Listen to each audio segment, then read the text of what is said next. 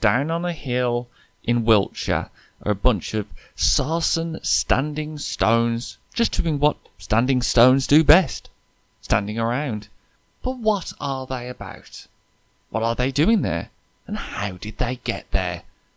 The Bashmore Show is joined by one of the Stonehenge Stones for an exclusive Susie Radio chat. Good evening, Stonehenge Stone. Colin. I beg your pardon.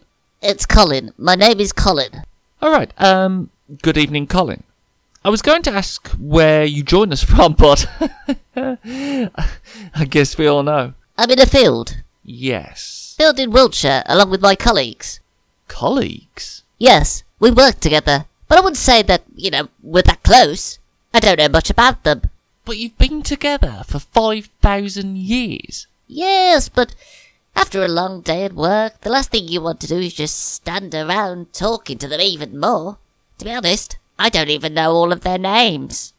Okay, well, Colin, I'm glad you could join us to clear up once and for all. Who shot first?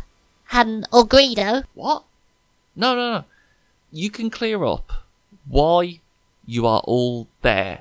Oh, oh, I don't want to talk about that. You don't? No, no, no way. That's not what I'm here to discuss. You're not. So why are you here then? Merchandise. Sorry? My new merchandise line I've just launched at the Stonehenge Farm Shop. A range of self portraits. How do you even do that? Oh, I'm, I'm very proud of them. And they're very well priced at £150 each.